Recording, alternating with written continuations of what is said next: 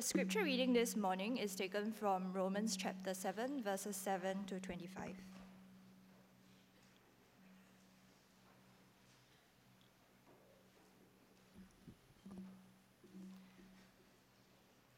Romans chapter 7, beginning at verse 7.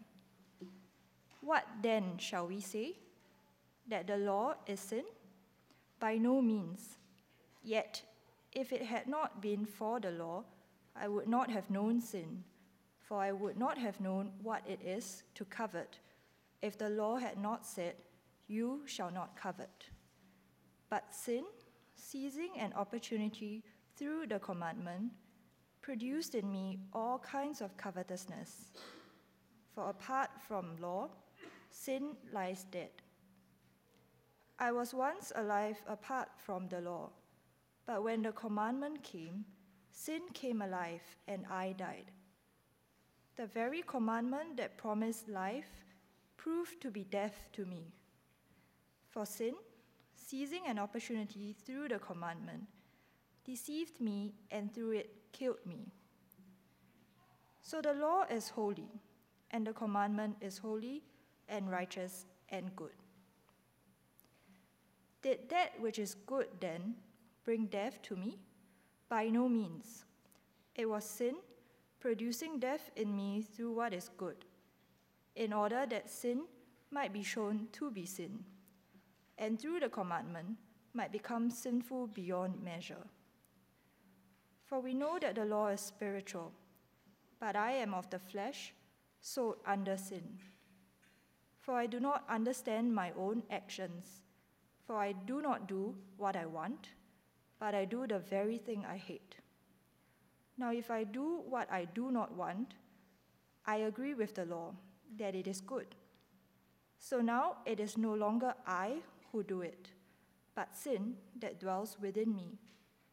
For I know that nothing good dwells in me, that is, in my flesh. For I have the desire to do what is right, but not the ability to carry it out. For I do not do the good I want, but the evil I do not want is what I keep on doing. Now, if I do what I do not want, it is no longer I who do it, but sin that dwells within me. So I find it to be a law that when I want to do right, evil lies close at hand.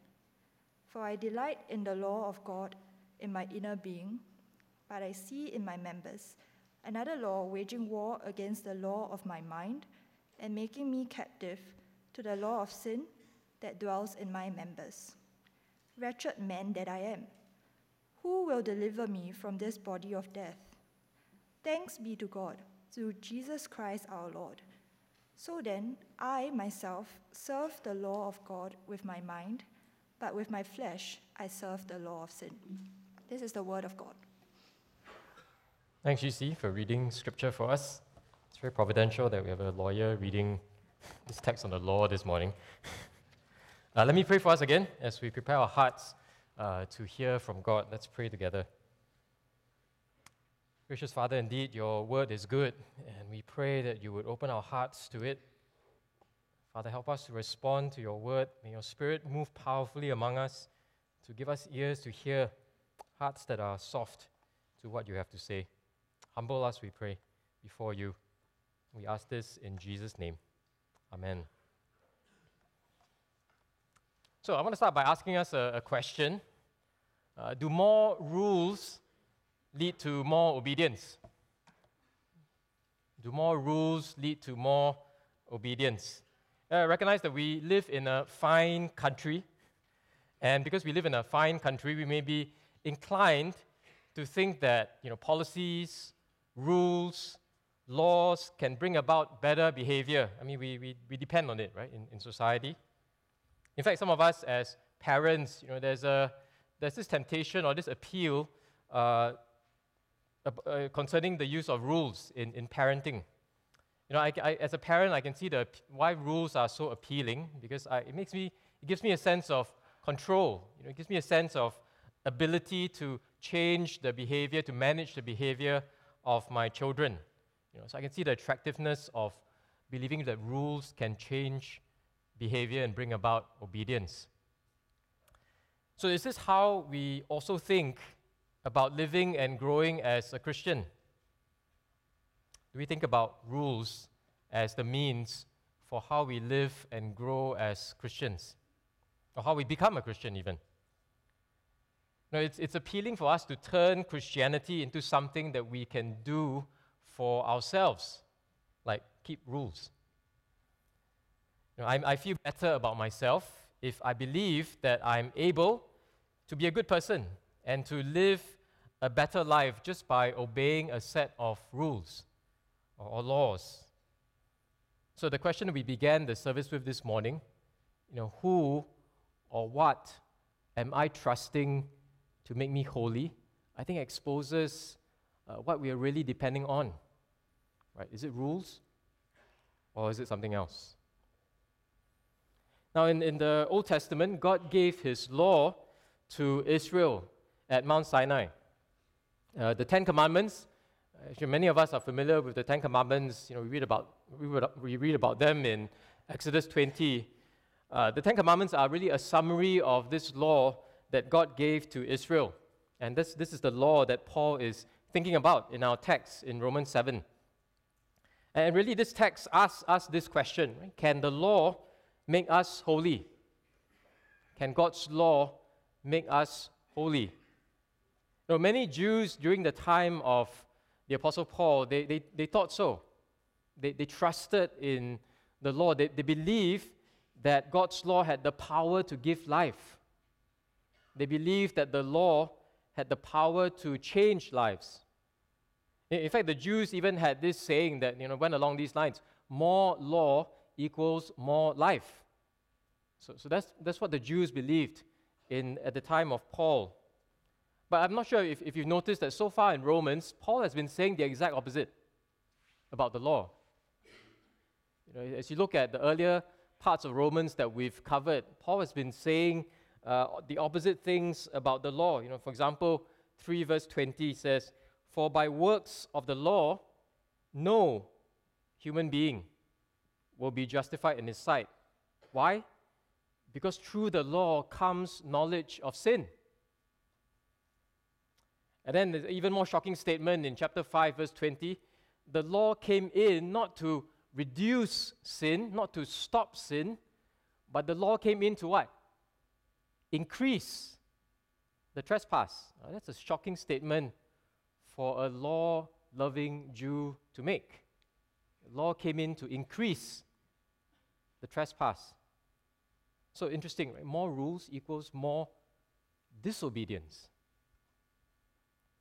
And as we heard last week from the early part of Romans 7, if we belong to Jesus, then we are no longer bound or married to the law. That's, a, that's the image that Paul uses in Romans 7 1 to 6. It says in verse 5 and 6 For while we were living in the flesh, our sinful passions, aroused by the law, were at work in our members to bear fruit for death.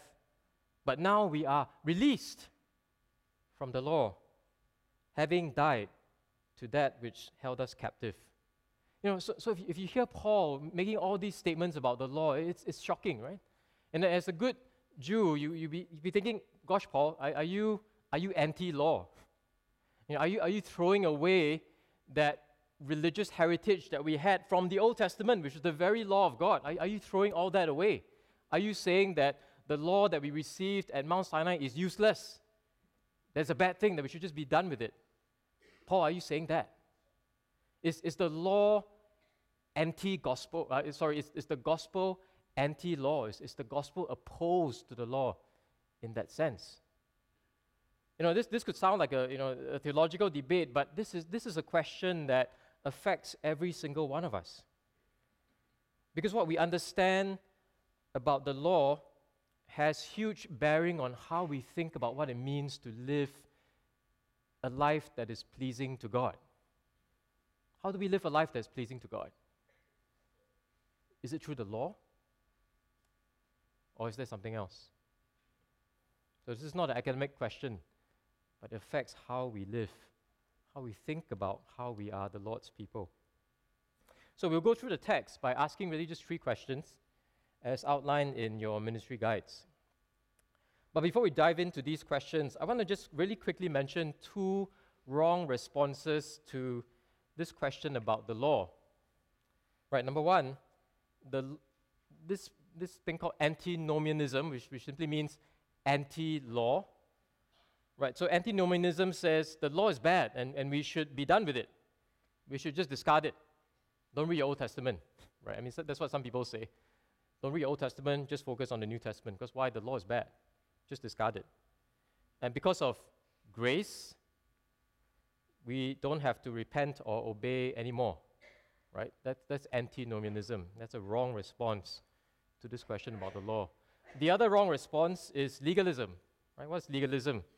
Legalism says, well, the law is really, really good.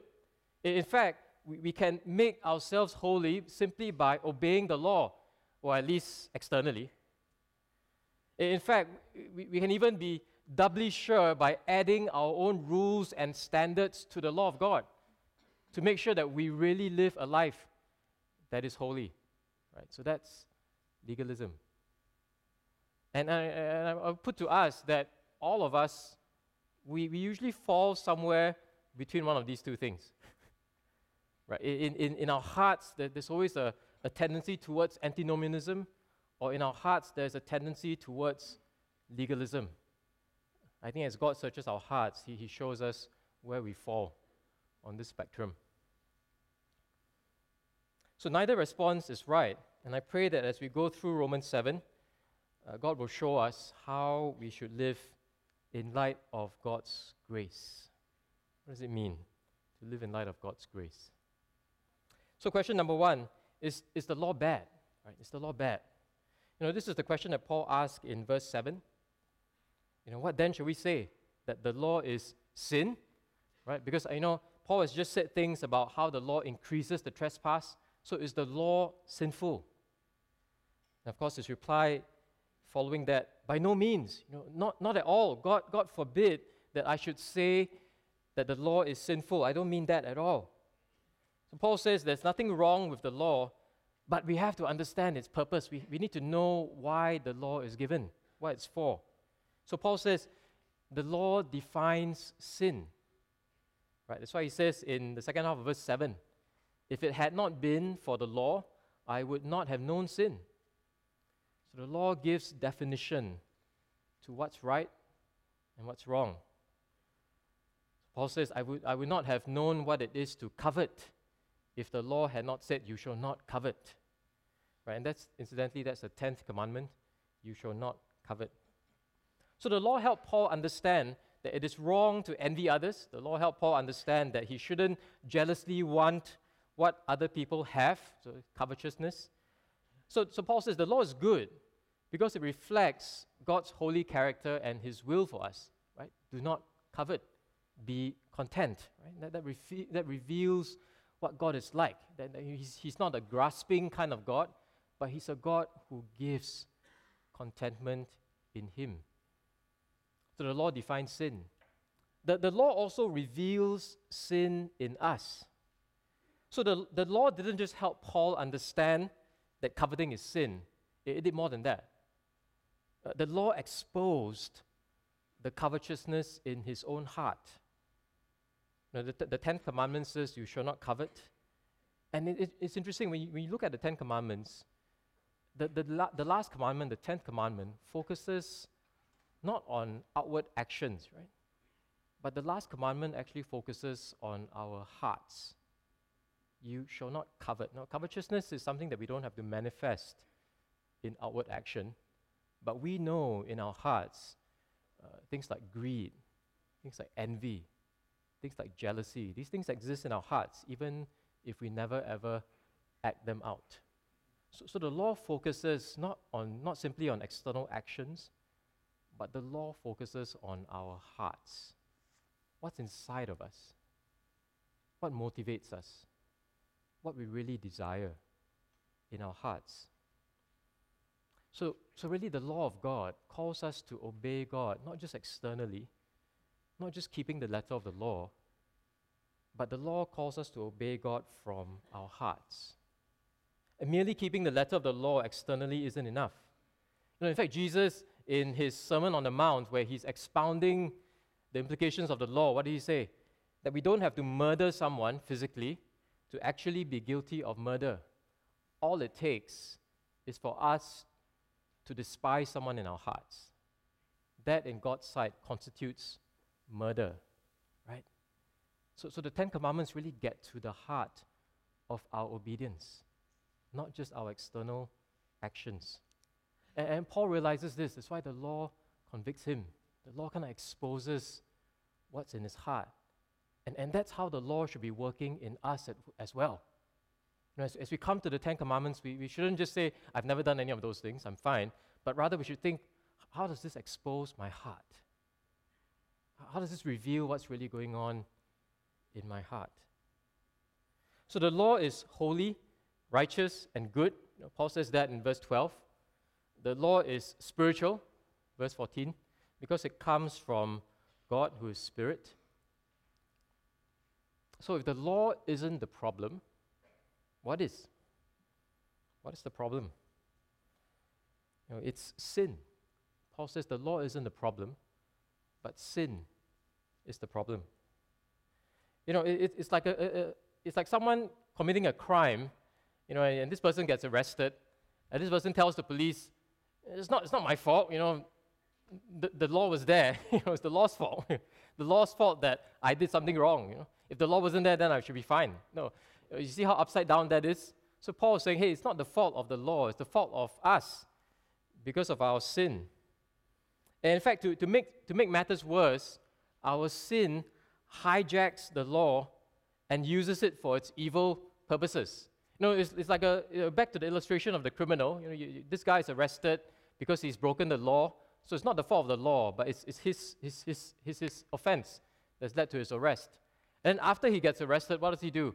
He, he, he exploits of technical legal loopholes in the law to try to get himself off. Right? And, and, then, and then he kind of tries to, tries to acquit himself based on these legal technical loopholes.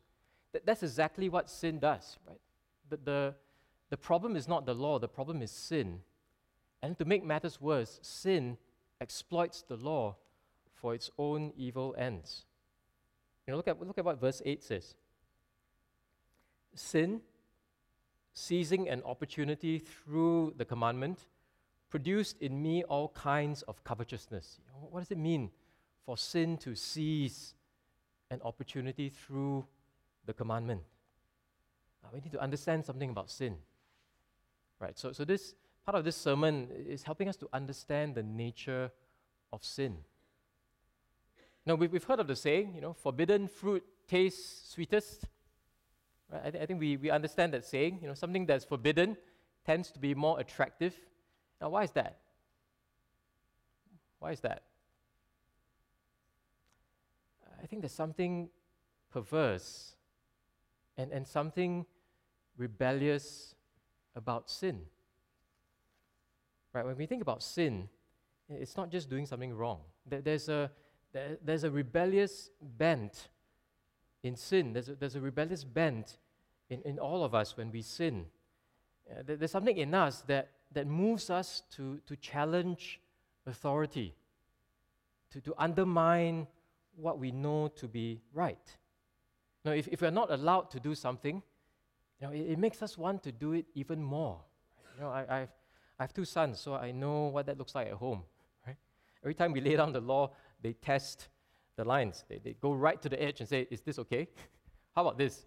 How about how about this? Is this okay?"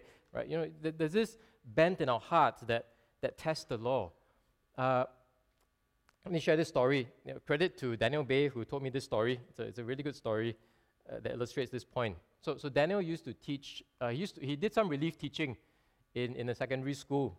So one of, the, one of the disciplinary issues in this secondary school was that the students were not, the, the boys, they were not tucking their shirts in, right? So they, they all kind of left their shirts out, right? Because it was cool, cool to do so, right? Because the rules said, what, tuck your shirts in.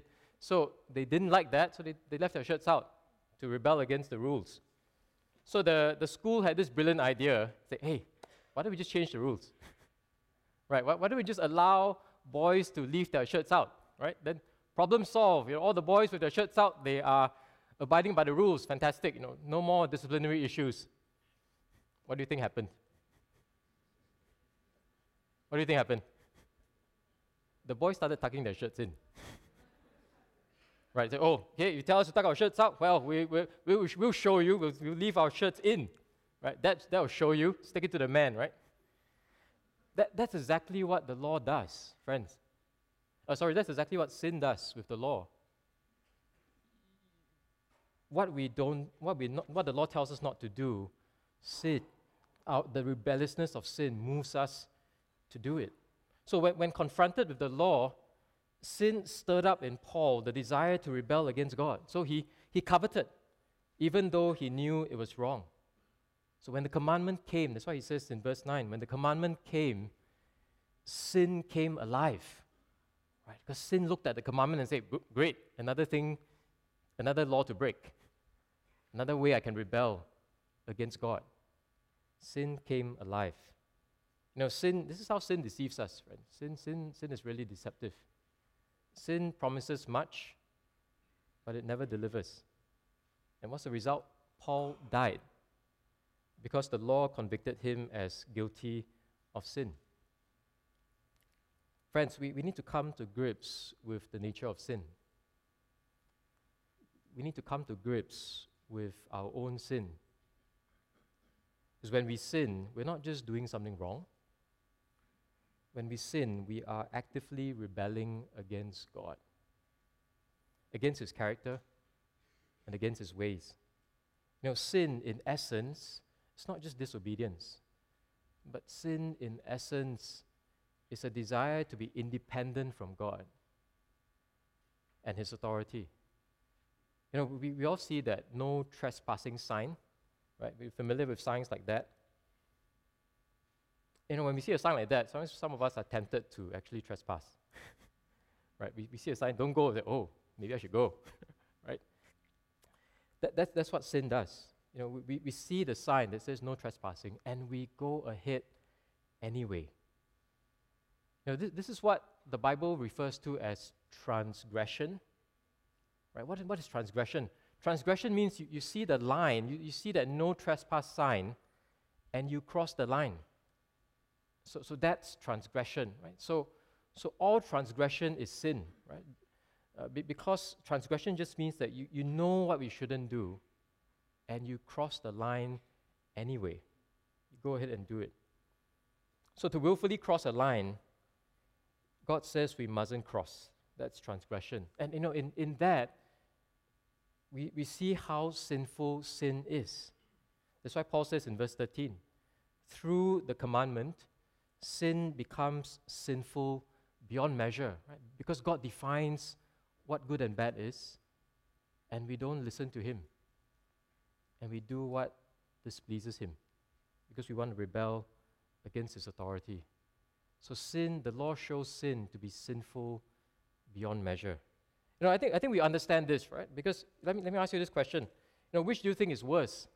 Doing something that we don't know is wrong, or doing something that we know is wrong? Which is worse? It's when we know something is wrong and we do it anyway. That's transgression. And, and Paul says the law shows sin to be sinful beyond measure.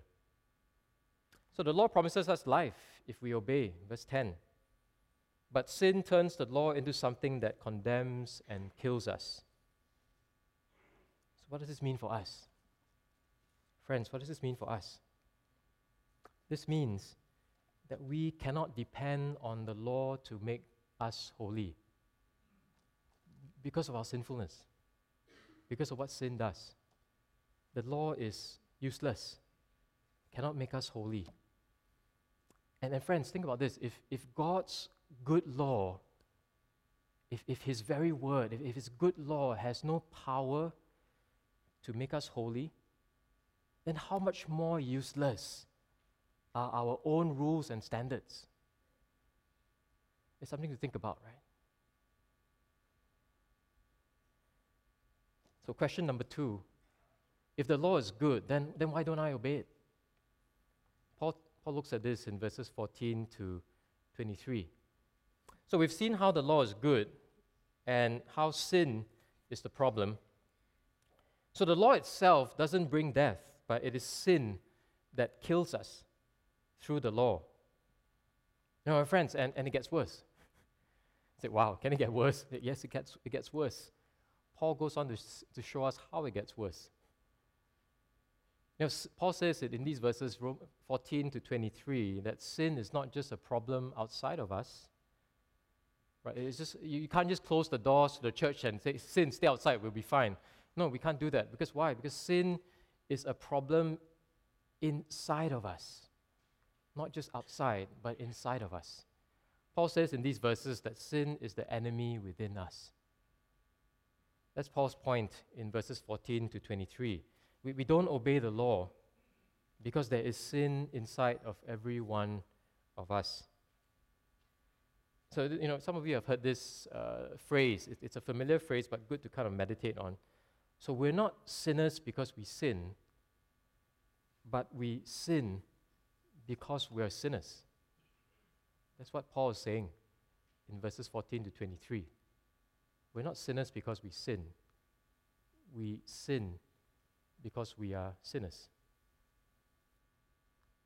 So beginning in verse 14, the, the tense, you know, the, the tense changes to present tense. You know, all the action words are in present tense, beginning in verse 14.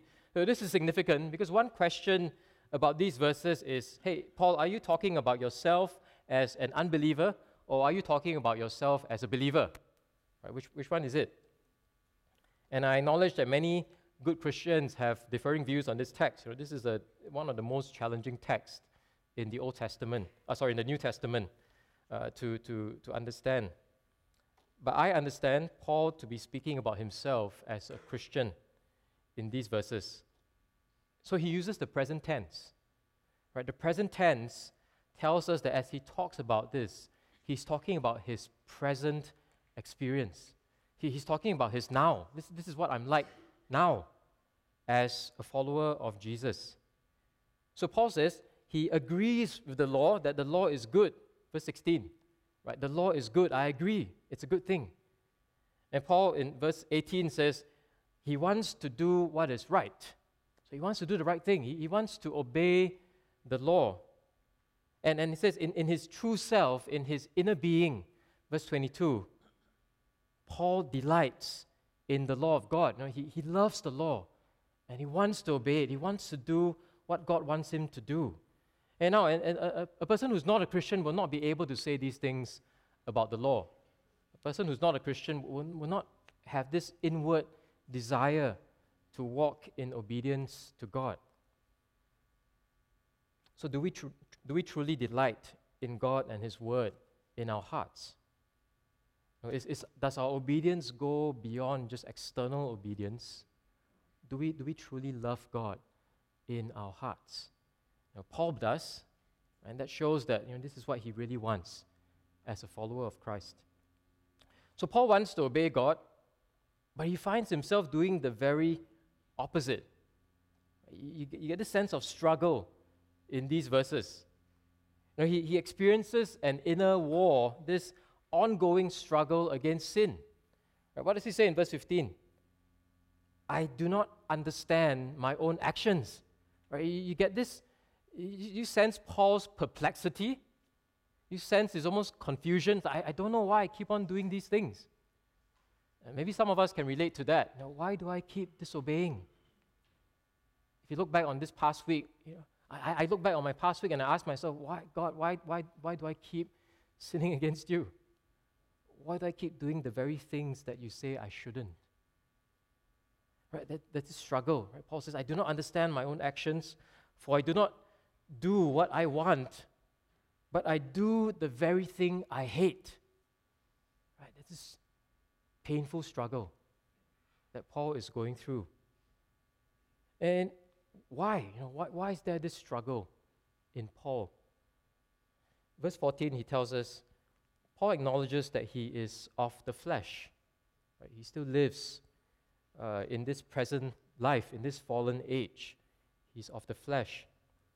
Now, we need to be clear when Paul says in verse 14 that he's of the flesh, it doesn't mean that he's still a slave to sin. It doesn't mean that because we know in Romans, in, in chapter 6 of Romans, that Christians have been freed from slavery to sin through the death and resurrection of Christ. So, so Paul doesn't mean that he's still a slave to sin. But at the same time, Paul is expressing what is true of our experience as Christians living in a fallen world. We haven't yet been fully perfected and glorified. You know, we, we, we still live in our fallen bodies, we still live in a fallen world, and because of these things, we will still struggle in the flesh. You know, it's a, it's a bit like migrating to a, a new country, right?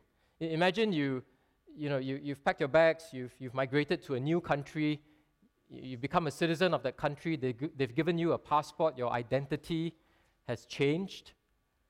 Right? But then you arrive in a new country, and, and of course, it takes you time to adjust to the new lifestyle in that new country. Right? You don't pick it up right away, but, but you kind of learn what it means to live as a citizen of that new country, and, and slowly you kind of unlearn or you leave behind the ways of the old country as you learn what it means to live in a new country. So, so that, that's a bit like what, what it means to be a Christian. We've, we've received our new passports, we, we have a new identity, but we're, we're now unlearning what the old ways of the old life. And, and we're learning what it means to live as citizens of this new country. It doesn't happen right away. But in the meantime, Paul says we will struggle, we will have to fight.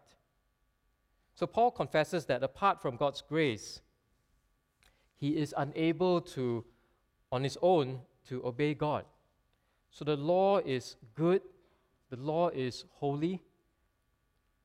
But Paul says, because I'm of the flesh, the law is beyond my reach. I, I cannot do in my flesh what the law requires. So Paul says, you know, I want to do the right thing, but I can't do it.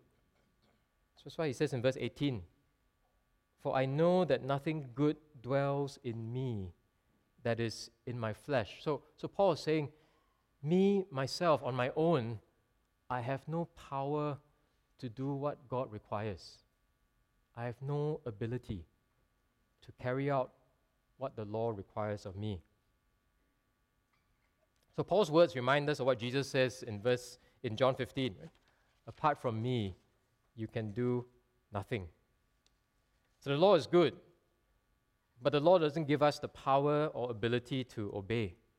You know, as, as Pastor Ian said last week, the law doesn't make us holy, it just makes us guilty. Sin dwells in us. And this is why Christianity is not self help. We, we are not made right with God through our own efforts, neither are we to grow in holiness in our own strength by our own attempts at law keeping. Can't do it. Can't do it. If, we, if we're trusting in our own efforts or the law to make us holy, what will happen? We'll either become proud and self righteous, or we'll become discouraged and give up. Romans 7 reminds us to trust ourselves less. To trust ourselves less. And to trust in God more. Friends, you know, Paul asks this later on in Romans, right? Do we think of ourselves more highly than we ought?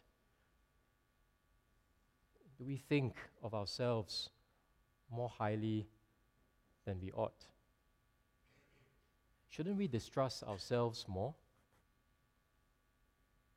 No, I'm, I'm, probably not as right as I think I am about everything. You know, think about this. If, if the Apostle Paul can humbly confess his own inability, how much more for us? You know, this, this is why we, we sing that, that familiar hymn, right? You know, come thou fount of every blessing. You know, there's this line that says, uh, prone to wonder, Lord, I feel it. Prone to leave the God I love. And friends, if, if we are not trusting ourselves, you know, but trusting God, we'll be able to sing this line with our full hearts. We say, Yes, you're right. Prone to wonder, Lord, I feel it. I'm not, I'm not looking at anyone else, I'm looking at myself, and I see in my heart this struggle with sin. Prone to wonder, Lord, I feel it. Prone to leave the God I love. Friends, the normal Christian life involves fighting against the sin that remains in us. On, on this side of eternity, we have a sure hope of glory, but at the same time, we're not there yet. And we will struggle while we wait. Uh, That's why Paul says, if you look at verses 21 to 23, Paul says, you know, this, this is a principle that he finds to be true. I find it to be a law that when I want to do right, what? Evil lies close at hand. You know, evil is always just there, right, with us, because, because we're struggling against sin continually. For I delight in the law of God in my inner being, but I see in my members, right, in my very self, another law waging war against the law of my mind, and, and making me captive to the law of sin that dwells in my members. This is the language of fight. This is the language of struggle, and it's all in the present tense. This is going on in Paul's life. And this will be going on in our lives as well, on this side of eternity. So, friends, don't, don't be surprised. Don't be disheartened when we struggle against sin. This is normal. Living the normal Christian life means we're, we're continually turning away from sin and turning back to God again and again. So, struggling with sin doesn't mean that we keep on sinning, but struggling with sin in this sense means that we keep on repenting. That's what it means to struggle with sin. Keep on repenting. Because we're conscious of how far short we fall of what God requires. We have to turn back to Him again and again and again. So, friends, if you're here and you say, Wow, I don't struggle, then, then friend, I, I, I'm more concerned about you. We should be more concerned if we don't struggle against sin. If we don't experience this sense of struggle in our lives, friends, and that is the more concerning thing. Uh, Charles Spurgeon said it well. You know, dead men don't struggle. Dead men don't struggle. You know, one of the signs that we are alive, right? One of the signs that we have new life is that this new life wrestles with the sin that remains. So if we don't wrestle, friends, where is the new life? Where is the new life? So it's like it's, you know, it's like you stand in the stand in the bathroom and you look at yourself in the mirror, and if the lights are off, you, know, you, do, you don't see you don't see very well, right? You think, wow, I look really good. then the light comes out. Oh, okay, wait a minute. Then the light gets brighter and brighter, and you say, wow, okay. look at all those blemishes. Look at all those hairs that are out of place, or all those bald spots. Right? As the light gets brighter and brighter, we, we see ourselves more and more. And what do we see? We, we see our blemishes more and more. That, that's where the struggle comes. Right? The struggle comes not because the lights are off, but the struggle comes because we see ourselves in the full light of God's truth. We, uh, we see ourselves in the full light of His holiness. And that's, that's where we struggle. Right? It's, a good, it's not a bad thing, it's a good thing. You know, J.I. Packer has this really helpful quote that, that kind of describes what Paul is saying in Romans 7. It says, Paul wasn't struggling with sin because he was such a sinner. Paul was struggling because he was such a saint. Sin makes you numb. People who sin over and over again, what, what happens? You, you become desensitized to sin.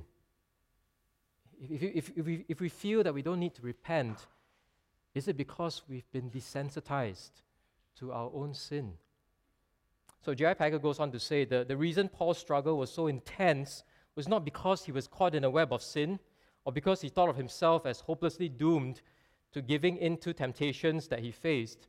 Rather, it was because Paul lived a life so sensitive to the Holy Spirit and passionate about the glory of God that he intensely felt his sin whenever he became aware that he had committed a sin. That's the struggle in Romans 7. So, finally, third question if the law cannot make me holy, then who can? Right? If the law is unable to make me holy, then who can? So, Paul's frustration with his own inability leads him to cry out in verse 24 Wretched man that I am, who will deliver me from this body of death? Wretched man. Wretched man. Every time we fail and we fall into sin, friends, we are confronted with our wretchedness, with our weakness again and again. And we long to be without sin and so be fully free to please God. But in the meantime, God is using our struggle to humble us. God is using our struggle to move us to depend on Him more and more and less on ourselves. So Paul says, Wretched man, wretched man that I am. How many can we say that of ourselves together with Paul? Wretched. Wretched. You know, seeing our wretchedness, you know, we, we might think that seeing our wretchedness is bad for self esteem, right? bad for our confidence, self confidence. But I, I put it to us that seeing our wretchedness is tremendously liberating. Seeing our wretchedness is profoundly freeing for us. Why? Because seeing our wretchedness enables us to get off the performance treadmill that we're on, trying to keep up appearances, trying to hide our sin, trying to look better than we really are seeing our own wretchedness, acknowledging wretched man that I am, helps us to get off that treadmill and to really find help, which is what we need. To really find help. Because when we humbly and honestly confess our inability, what happens? We, we experience, we, we, our hearts become open to receive the freedom that God gives, the joy and the peace that God gives when we look away from ourselves, we experience the freedom of coming to God for help, which is what we all need. So we no longer have to hide our sins in embarrassment and shame, but rather we can bring them to God. Says, God, this is who I am, wretched. You know, we, we sing the songs like that, right? We come to you empty handed. Paul is saying exactly that. God, I come to you wretched. I, I don't bring any sliver of imagined righteousness, but I come to you empty handed. Who can save us from sin? Who can make us holy? Paul gives us the answer in verse 25. Thanks be to God. Thanks be to God through Jesus Christ our Lord. Ah, that's, that's the answer, friends. Who can make us holy?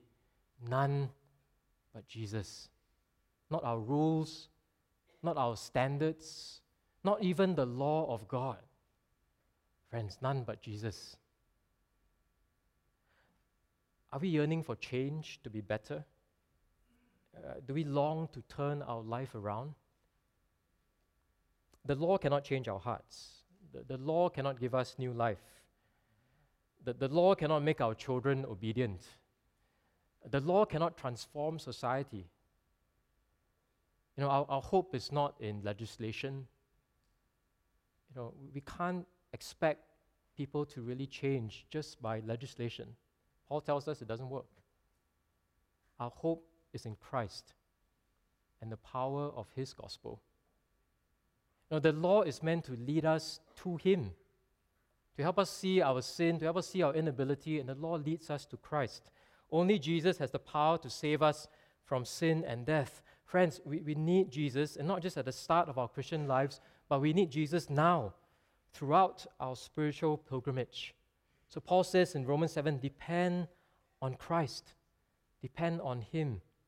Now, does trusting in Jesus mean that we don't have to obey anymore? Is it just about just I trust you and whatever? No, not at all. You know, Paul says we've been raised with Christ to new life, and He has given us His Spirit to empower us to obey Him. You know, friends, if, if we are in Christ, we have no excuse. We, in fact, we have even more reason to obey because He's given us the means to obey His Spirit. You know, just a preview of what we'll see in Romans 8. Right? Look, listen to this Romans 8, 3 and 4. For God has done what the law, weakened by the flesh, could not do. By sending his own Son in the likeness of sinful flesh, and for sin, he condemned sin in the flesh, in order that the righteous requirement of the law might be fulfilled in us, who walk not according to the flesh, but according to the Spirit. Friends, that's how we are made holy through Christ and his Spirit's work in us, making us more and more like him. Uh, the, the law is good, but we are wretched. Our flesh is weak, nothing good dwells in me. The good news is that Christ frees us from our flesh. Christ frees us from our slavery to sin, gives us the Spirit, enables us to live new lives.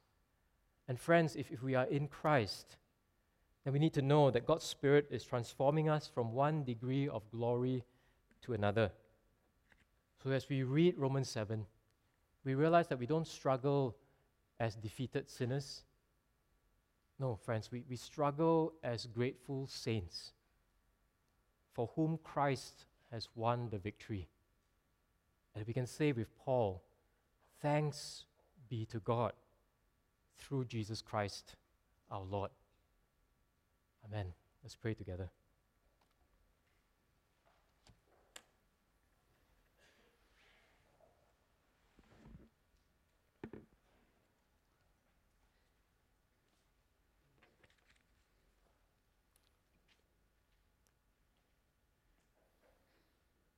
Gracious Father, we thank you and praise you for your word. And Father, as we come to you now, we, we pray that you would help us to reflect on what your word says. Father, you've given us your good law, not to be a source of salvation because we can't save ourselves by works of the law, but you've given us your law to reveal our sin and to point us to the only one who has perfectly kept that law, your Son, our Savior Jesus Christ. Father, as we come to you now in this time of reflection, help us to think upon this question Who or what are we trusting in to make us holy? Do we desire holiness? If not, Father, we pray that you convict us. And Father, if we have trusted in our own efforts, in our own righteousness, Father, we pray that you would reveal these to be futile. Help us to turn away from ourselves, to look away from ourselves, and to look to Christ, to Him alone, to make us holy. Oh, Father, we pray that as we spend some time in reflection, we pray that your Spirit would open our hearts and convict us.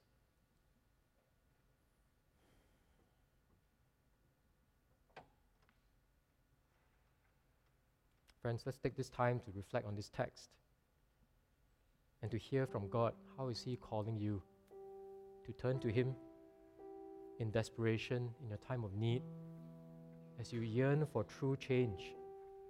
How is He calling you to turn to Him, to trust in His Son and in His Son alone?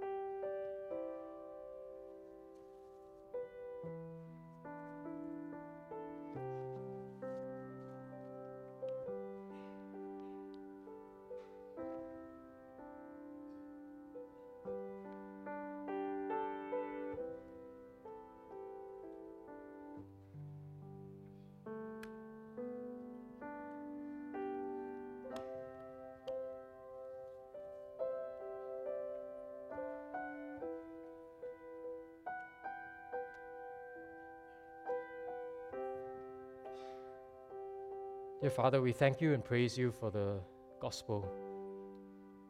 Father, we thank you that there is hope for wretched sinners like us. Father, there's nothing good in us, nothing good dwells in our flesh. On our own, we are unable to give you the obedience that you alone require.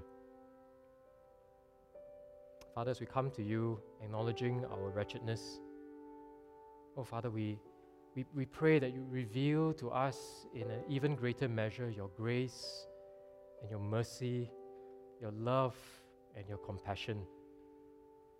Jesus says that he came to seek the lost, and Father, indeed, we acknowledge that we are lost.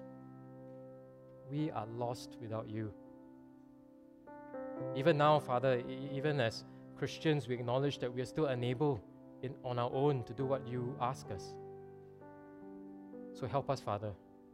Meet with us by your grace. Help us to see more of the glory of Christ, that we would turn to Him and find in Him true freedom and life and joy and peace. Turn our hearts to your Son, we pray, for the glory of your name and for our good. We ask this through Jesus Christ. Amen.